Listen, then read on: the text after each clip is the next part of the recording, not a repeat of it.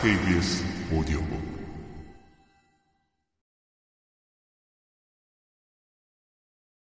실비네가 목숨을 끊으려 할지도 모른다는 생각은 어머니의 머릿속에서 랑드리의 머릿속으로 거미줄에 파리가 걸리듯이 아주 간단하게 옮겨갔다. 랑드리는 바로 형을 찾으러 나섰다. 달려나가면서도 슬픔에 잠겨 혼잣말로 중얼거렸다. 어머니가 전에 나보고 인정이 없다고 야단치신 건 맞는 말일지도 몰라. 하지만 가엾은 엄마와 나에게 고통을 안겨주다니 형이야말로 마음이 비뚤어진 게 틀림없어.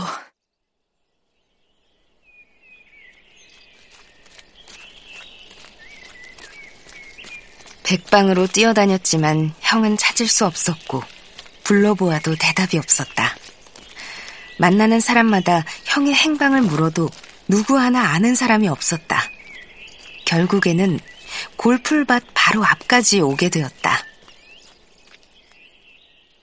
그 근방에 실비네가 좋아하는 장소가 있다는 것이 생각나 풀숲 속으로 들어갔다. 오리나무 두세 그루가 목초지 안으로 들어온 강물 때문에 뿌리채 뽑혀 뿌리를 흙 위에 드러낸 채 강물 가운데 쓰러져서 생긴 갈림목이 바로 그곳이었다.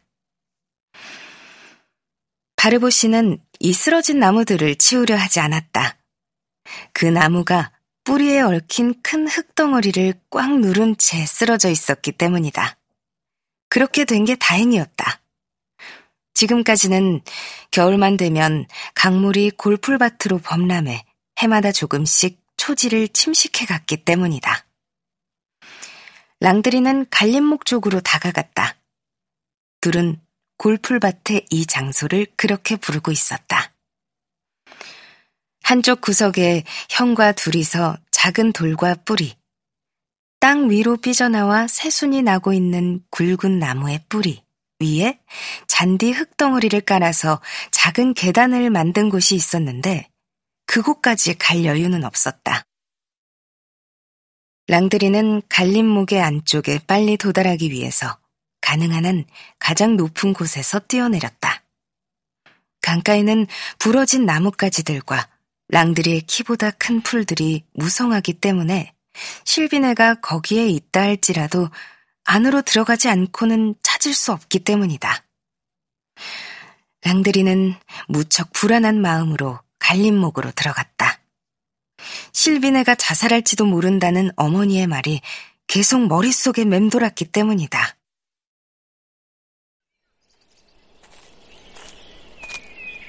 나뭇잎이 무성한 곳을 왔다 갔다 하고 수풀이 우거진 곳을 헤치고 다니며 실비네의 이름을 불렀고 틀림없이 형을 따라갔을 개를 휘파람으로 불러보았다. 주인인 실비네와 마찬가지로 개도 하루 종일 집에 없었던 것이다. 하지만 아무리 불러보아도 아무리 찾아보아도 소용이 없었다. 갈림목에는 랑들이 혼자뿐이었다. 언제나 일처리를 잘하고 자신이 해야 할 일이 무엇인지 금방 깨닫는 아이여서 강가를 샅샅이 돌아다니며 발자국은 없는지 평소와 다르게 흙이 무너진 곳은 없는지 살펴보았다. 그렇게 수색하는 것은 매우 슬프고 난처한 일이었다. 랑드리가 아무리 손바닥을 들여다보듯이 잘 아는 장소라도 거의 한 달 동안 이곳에 와본 적이 없어서 그동안에 조금도 변한 것이 없다고는 말할 수 없기 때문이었다. 오른쪽 강기슬은 전부 잔디가 덮여 있었고 갈림목 안쪽 모래땅에는 골풀과 새뜨기가 빽빽하게 우거져 있어서 형의 발자국을 찾으려 해도 발 디딜 틈이 없을 지경이었다. 그래도 몇 번이고 그 주위를 돌아다니다가 안쪽에서 개의 발자국을 찾아낼 수 있었다. 피노인지 비슷한 크기의 다른 개인지는 모르지만 그곳에서 몸을 웅크리고 잔 것 같이 풀이 눌린 곳도 찾았다. 이 흔적을 보고 랑드리는 곰곰이 생각했다. 그러고는 한 번 더 물가를 살펴보러 갔다.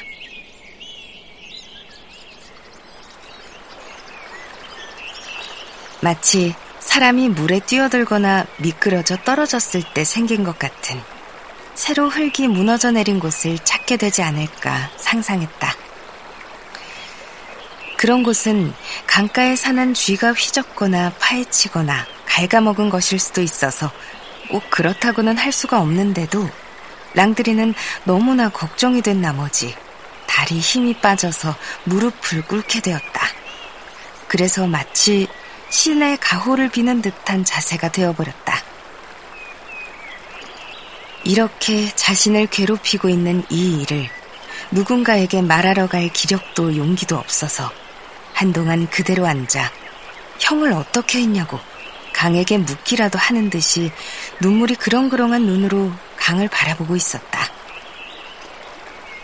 그러는 동안에도 양쪽 기슭에서 늘어져 물에 잠겨 있는 나뭇가지에 강물이 부딪혀 물보라를 일으키고 마치 비웃는 것 같은 작은 소리를 내며 흘러갔다. 가엾은 랑드리는 불길한 생각에 사로잡혀 제정신을 잃고 말았다. 아무런 징조도 되지 않는 것을 보고서 이 세상에 신은 없다고 생각했다. 나한테 한마디도 안 하는 이 심술궂은 강은 1년 정도는 나를 울리면서 형을 돌려주지 않겠지. 바로 여기가 가장 깊은 곳이야. 목초지가 침식되면서 많은 나무 뿌리들이 잠기게 되었으니 한 번 빠지면 나오기란 불가능해. 형은 저기 여기서 두 걸음 정도 떨어진 물 속에 있을지도 몰라.